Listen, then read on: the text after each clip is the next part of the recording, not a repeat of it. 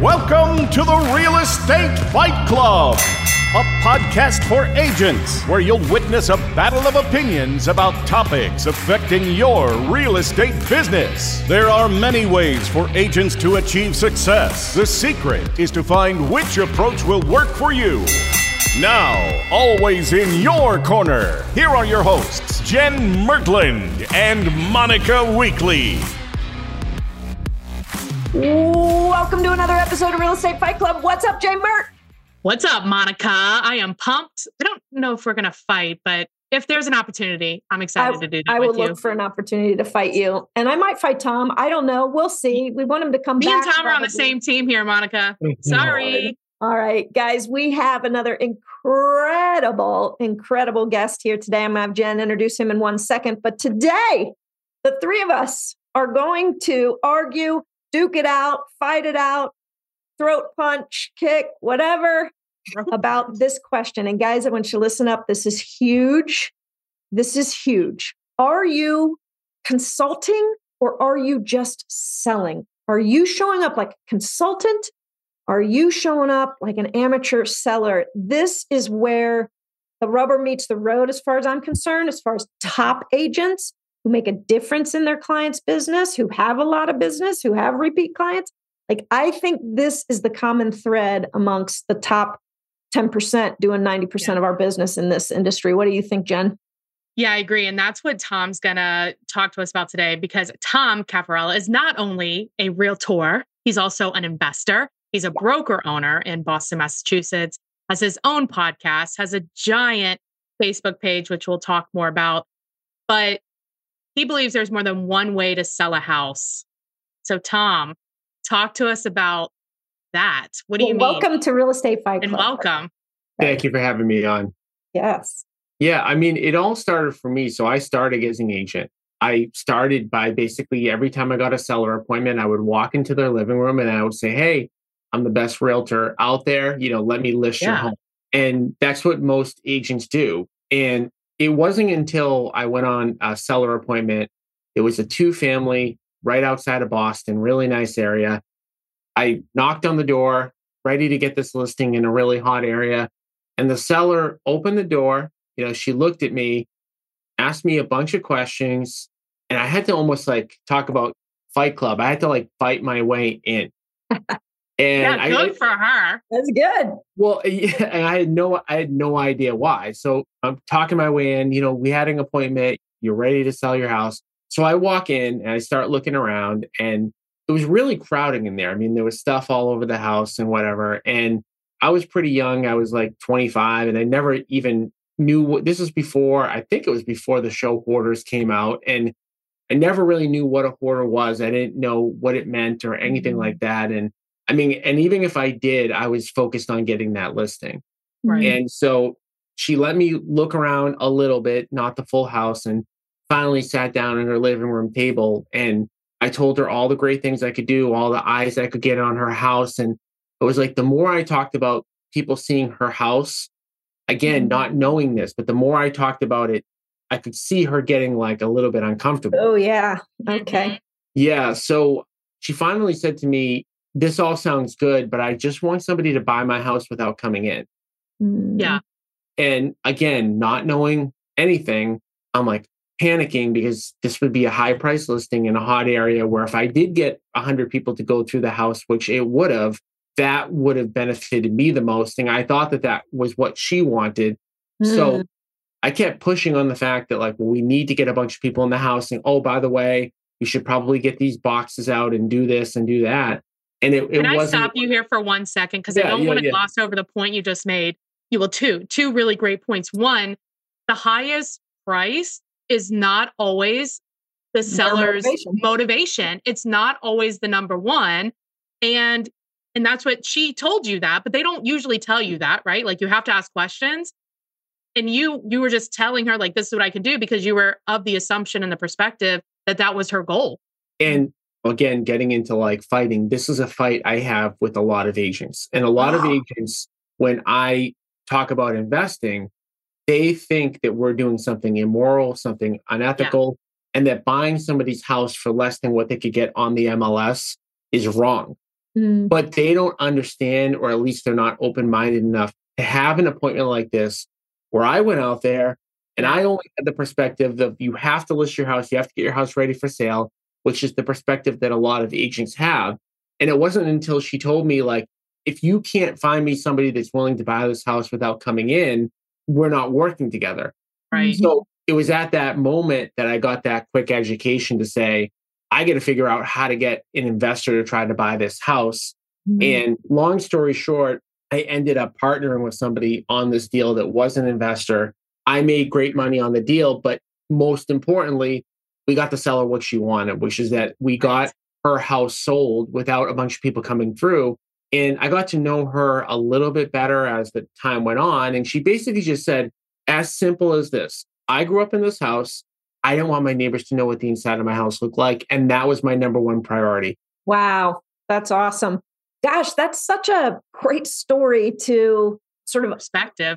Yeah. To help us all think before you walk into a house, clear your mind, like eliminate your agenda and just find out what the problem is. She had a problem. And I guess, Tom, if you would have said to her, you know, what's your number one concern or what's your number one question around getting your house sold? That might've come out a lot quicker.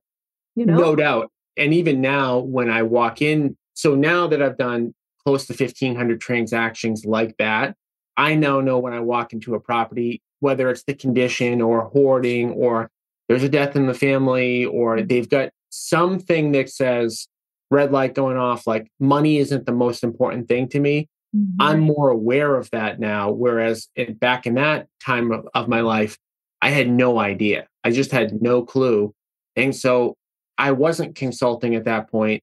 I was selling my one product that I had, and it was a one size fits all thing. And no matter what they said to me, I was still trying to sell that product. Yeah. What are some of the questions that as agents are hearing this and they're realizing they probably lost some deals because they were so narrowly focused on the one thing that the one way they can sell a house? What are some of the questions that we can ask these sellers to figure out what their primary concern is, or, and tell us other ways we can sell a house too? Yeah, absolutely. So, I mean, now when I go into a property and I go into any selling situation, I'm mainly asking questions. I mean, 80% of what I'm doing is asking questions, listening to the answers. And then maybe once I diagnose the problem, I then give what I believe is the best solution. And the best way to think about it is like, when you go into a doctor for any problem, right? We want that doctor within 10 seconds, they just give us a diagnosis, but they don't. They never do. And in a lot of cases, they ask questions that we feel are not relevant at all. Yes. Right. So, right? Yeah. But they're trained. They know that to actually diagnose you properly, I got to ask 100 questions, and maybe 80 of those questions aren't relevant, but maybe one of those questions that you thought was irrelevant is actually a key thing to ask. Yeah. So when it comes to somebody selling their house, I like to ask them, you know, a few different things. Number one, I want to ask them like where they're going next and what their time frame is. Time frame is a big thing, especially when comparing like selling to an investor versus selling traditionally. And recently, with the market being a little bit slower than it was a year ago today, you could basically go into someone's living room and say, hey, I can get you your house sold in 45 days. Now that time frame may be a little bit different. So I want to know their time frame, and I also want to know how important that time frame is to them. It's one thing to want to sell your house in 45 days, but if it sells in 90 days, it's okay. It's another thing for you to tell me, hey, I want my house to be sold in 45 days, and if I go to 50 days, my house is getting auctioned. So we need to definitely know the time frame. The second thing that I want to know is like whether or not they want to sell traditionally, meaning like, do they want people through their property? Right. And are they willing to do some stuff to the house that's going to get them top dollar? And in some cases, and what's the budget for that too? Like what? For sure. And it depends on what's going on in the house. Like if they have knob and tube wiring that needs to be updated per code, okay, well, that needs to be done to sell to a traditional buyer. But then there are just like the simple things like cleaning the property or maybe painting a room, or so it depends on the condition of the house also. But I want to ultimately know, and there's so many different ways I can ask one question, which is basically like, what's the most important thing to you when it comes to selling the property? And it usually comes down to either they want to net the most amount of money for their house, or they have another thing, whether it's a time thing, or they don't want a lot of people through their house or whatever, that leads me to believe that they may want just an easier sale versus, hey, I'm willing to go through more hassle to get the most amount of money. Even the most amount of money, it's like, there's still two camps of that. So even if you want the most amount of money, it's like, do you want the most amount of money in its current condition? Or like you said, am I willing to go through some of the hassle to get? And what's your capacity to manage that, right? Like, do you have the time to handle, you know, what it's going to take to get this to top level selling? No doubt. And I will say, like, just to be clear about this, 9 out of 10 times we find that selling the traditional way makes the most sense to fit what they want. It's only 10% of the time that it does make sense to sell to an investor. Mm-hmm. But that 10% of the time, a lot of times that agent will have lost that deal. So what happens a lot of times is that they go out, and this happens on almost all of our appointments. Let's say we do a mailer that says, hey, we want to buy your house for cash. And the person receives it. Typically what they do is they call us out first as the investor. And then if they want the cash offer, they sell it to us. Now their best friend might be an agent, but because their agent has never said to them, their best friend has never said to them, I have multiple options, they're not even getting that appointment. Right. So it's kind of like a two-part thing. By having both options, you're going to serve your client better. But on top of it, you're also not going to lose transactions that you would have lost to somebody like me for no reason. Yeah. Well, and this is really the way that it's going too. Like, right? Like real estate as a whole, as real estate agents, we are going to have to know more with all the commission compression going on, all the Department of Justice suing NARs, all this stuff. Like as agents, we have to know more, and having options that are best for the client situation is more important than the one thing you know how to do. Right. And if you add in kind of like other companies that are getting involved in this, iBuying companies, I mean, Zillow, I think, partnered with Open Door, and you had Redfin doing this. And whether or not those models end up working for those companies, I don't know. It doesn't matter. It doesn't matter whether they end up working. And even if people just know that Zillow has that option to potentially get a cash offer, now it's educating the population that that's a potential. So if Zillow or Redfin are promoting this and other companies that are so large like this, that's just going to make the demand to at least hear the cash offer higher. Mm-hmm. So if you don't have that ability, then that person, again, I mean, what are we all trying to prevent? We're all trying to prevent our clients from going to Zillow or Redfin before us. Like, we don't want our sphere of influence filling out forms. Like we don't want them. You don't want them responding to my mailer or my TV ad. You don't want them going on Redfin or Zillow, but they're going on those things because they don't think that you have the capacity or the ability to do these things. So, hey, I'm going to go on this website because I don't think you can do this type of transaction. 100%. Because you haven't asked me the right questions to even have the conversation that would demonstrate to me that you have some other solution. 100%. And even this conversation is a good way if you're a prospector, like me and Tom are, not you, Monica. I prospect, just not psychotically like to people I don't know. But even just sharing with your sphere of influence or with deep cold calls, it's like, there is more than one way to sell a house. That automatically piques their interest and is like, oh, you know something that 99% of agents don't know. You're saying something different. Well, I think on top of it, and I always say this, and I've had experience with this in my brokerage and just seen it even outside of my brokerage, which is if you're calling somebody and you're saying, hey, do you want to know the value of your home? Okay, that's just one example of kind of a more traditional realtor script.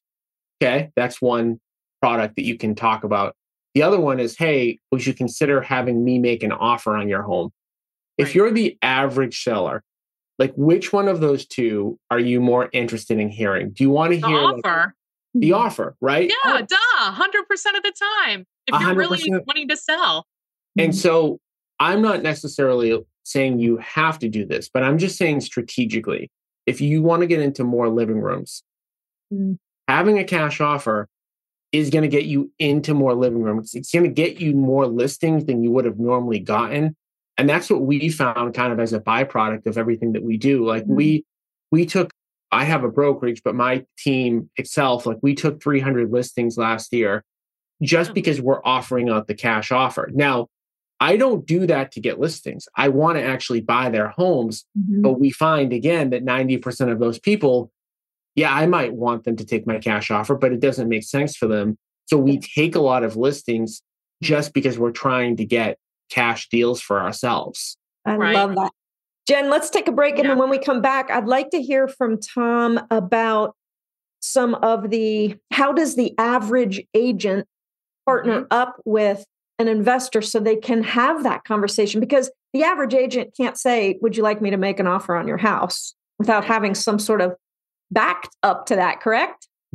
So you're reading my mind, Monica. Look at us in sync, not fighting at all. No, gosh. Boring, boring. All right. We'll hear a word from our favorite partner. And when we return, Tom will give us some strategies for implementing this process. Love it. You said you wanted more leads and you want them calling you. Well, we found an automated lead engine system called Refocus CRM. So this system will get buyers and sellers calling you directly. All you have to do is answer the phone, but they not only help with buyer and seller leads calling you. Refocus CRM also helps with your website, automated templates to your sphere and incoming leads, social media management and ad campaigns, online reputation management, and weekly masterminds. With packages starting at just $197 a month, go to refocuscrm.com/Fight Club to schedule a free demo. All right, welcome back. Let's get back to the consultative battle inside of the ring. Remembering that questions are the single most powerful tool in your toolkit. And I guess I talk to agents all the time. Tom, you can probably relate to this. And Jen, I know you relate to this. Is agents are, they're learning the business and they're like, okay, I got this listing appointment presentation. I need a listing presentation. I need to know what to say. What do I say? And it's like, don't worry about what to say. Go in with 100 questions and then solve their problem, right? It's kind of that simple, I think. Use your brain. Yeah. But Tom, help us understand how the average agent can, you know, position themselves like you're able to when you, you're able to actually buy that house at this point in your career. Yeah. So, well, let's just take the approach that the agent doesn't have the capacity or doesn't even want to do this transaction for whatever reason. So what a lot of agents don't understand is how valuable these transactions are to investors. They're so valuable that I have a program like within my own company that if you bring me a deal, just by bringing me a deal and I flip it, I'll split the profits with you 50-50. I will put up the money. I'll do the construction. We'll split it 50-50. Wow. That's how, a big finder's fee. That's nice. I'm going to move to Boston and just do that. So that may sound, and it is generous. I'm not going to say it's not. But having said that, that shows and proves how rare a really good deal is in today's market that I'm even willing to do that. Right. I wouldn't have been willing to do that in 2012, 2013, when you could go on the, I'll go on the MLS and find a deal. I'm willing to do it now because they're so rare. So the point I'm trying to make here is like, there may not be a Tom Cafarella, like specifically in your market, but there's going to be a lot of people that are going to be like me. Maybe they don't do a 50-50, but they're going to do something to, they're going to be really, really wanting to work with you. And it's not hard to find those players. There's always in every single market, there's at least 10 or 15 people that are similar to me that are dying for deals like this. And finding them is not hard, right? You can ask around, you can literally put into Google, sell my house fast and who's bidding on Google pay-per-click. You can show up to auctions and introduce yourself. But I promise you, if you have a deal that's a flip deal that you can make $50,000 on, you will not have a difficulty finding the person willing to do that deal. Now, I wouldn't just rely on what I'm just saying. I would try to seek out a couple of investors that you kind of maybe know or feel comfortable with just so that you feel good when you're actually proposing this solution that you're going to be able to like do it. Mm-hmm. But like I said, it's almost like saying, well, would you have a hard time finding a real estate agent that if you took a listing that they'd be willing to pay you a referral fee? Mm-hmm. It's almost the same type of thing where it's like, yes, some real estate agents, maybe they won't give you a referral fee if you give them a listing. Some mm-hmm. won't, but almost every investor is going to be willing to do this. And one last strategy kind of on that point is even if somebody won't split the deal with you 50-50, even if they won't give you any profit, you certainly can get that listing on the other side. Yeah. Right? So I think that's a deal a lot of agents do with investors, right? I help you find the house. I get paid to do that. And then you list with me. And that's the minimum. That's the bare minimum. Yeah. And again, and why is that a benefit to the agent? At the bare minimum is going to make you more money. Why? Number one, maybe that would have been a $300,000 listing sold as is, but it's going to be a $500,000 listing renovated. And then the second part to that is, when you're going to an investor and you're like, I have this killer deal, you're going to make $50,000. Oh, I'm not negotiating on a rate cut. Like I'm asking for 6%. And if you don't want the deal, like I'm going to the next person. And I promise you, like if you have the average regular everyday investor, they're not going to be asking you about what the commission is because they're going to want to do that deal so badly. Got it. I think too, you're really helping your client, right? You're listening to what they need.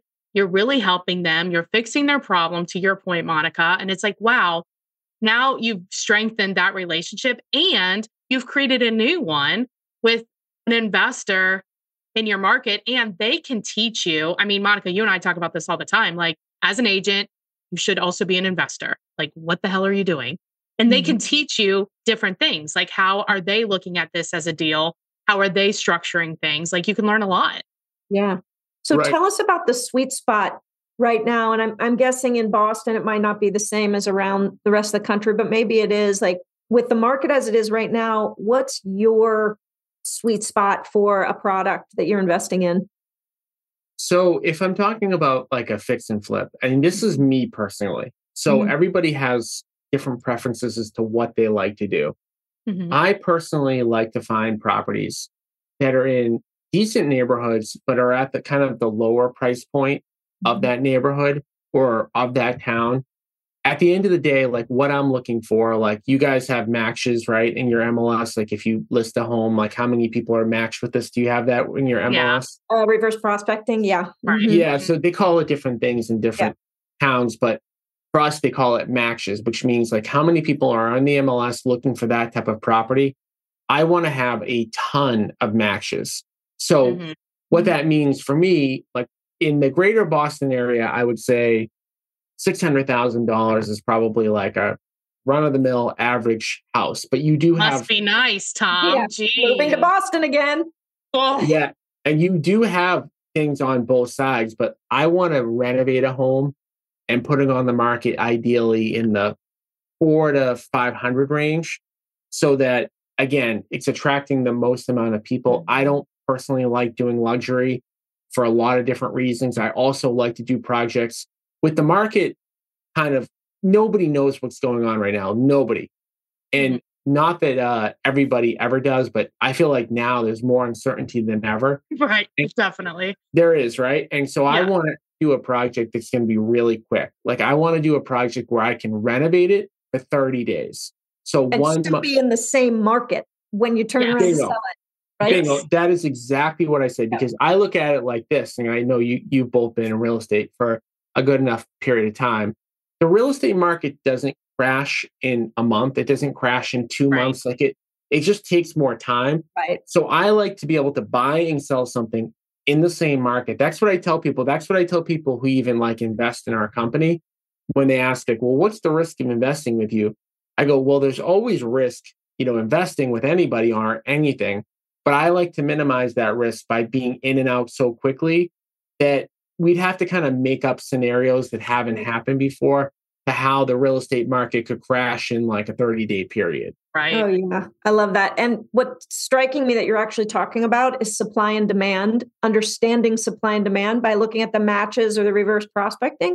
You're just trying to get a glimpse into the demand and that's you can see what the supply is. So that's that. That feels like math, Monica. It's not. It is like the foundation of all things in our business that a lot of agents, they don't look at. They just look backwards at comps instead of looking at the dynamics of what's going on right now. Yeah. Demand. I mean, comps are fine, but what you don't know about comps, especially like a sold, is you don't know whether there was one offer or 30 offers.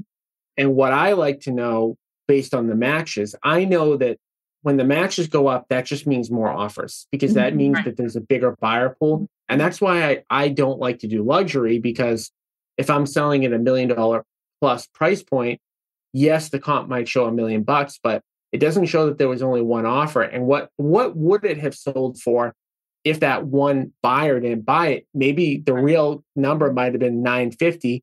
Whereas when I have enough matches, I know, okay, I'm selling my house for $450,000. If that buyer didn't buy it, I probably had another $450,000, and then I had a $445,000, and I had a $440,000. Mm-hmm. Right. Love that. And I think too, just as like a plug for EXP and our agents, we have like an iBuyer program where you can guarantee multiple offers for your sellers by putting them through this offer program. So if you're at EXP and you don't know what Express Offers is, definitely look at that, because as Tom's saying, it's a great solution. It really shows them, hey, this is what somebody would offer for your house. As a matter of fact, here's 3 offers for the house. Here's what the market is saying. Here's what we could sell it for if you're willing to do these things or whatever. It just opens up the conversation for what do you really want here, seller? What do you want, really? Exactly. Well, Tom, so cool. Thank you. Mm-hmm. It's good. I think it's definitely the future of real estate. I know there's many agents out there that want to take on a more consultative approach with their sellers. They also want to be investors. What is a way that we can get more information on what questions to ask? If we want to invest, how do we start doing that? How can we get in touch with you? How do we get in your world? The best way, and I make it really easy purposely, is I created a Facebook group called Agent Investor. And people can go just by typing in the URL, agentinvestor.com. I do a live stream in the group every Tuesday at 11 a.m. It also stores in that group. When you go in that group, you'll see, I think there's close to 12,000 agents in the group now. We've been growing it for a little bit over a year. Wow. Yeah. And so what you'll see is there's a bunch of training in that group, and it's all completely free.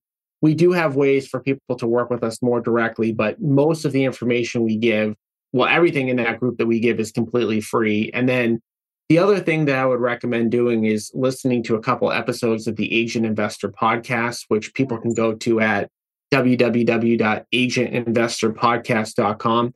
I know, you're listening to a podcast right now. To me, podcasts are the biggest no-brainer in terms of getting educated. And when I started in real estate, podcasting wasn't a thing. Like we used to have to go to a seminar and sit there for 2 days, or CDs too long, CDs, or like find that quiet time in our house where we can read a book, and then we read 5 pages, and then somebody interrupts us. And you can just, this is the great thing about 2023 is like you can get educated to and from appointments. You can get educated while you're walking your dog. You can get educated while you're doing your laundry. And so definitely, I hope people check out my podcast, but be a podcast listener in general.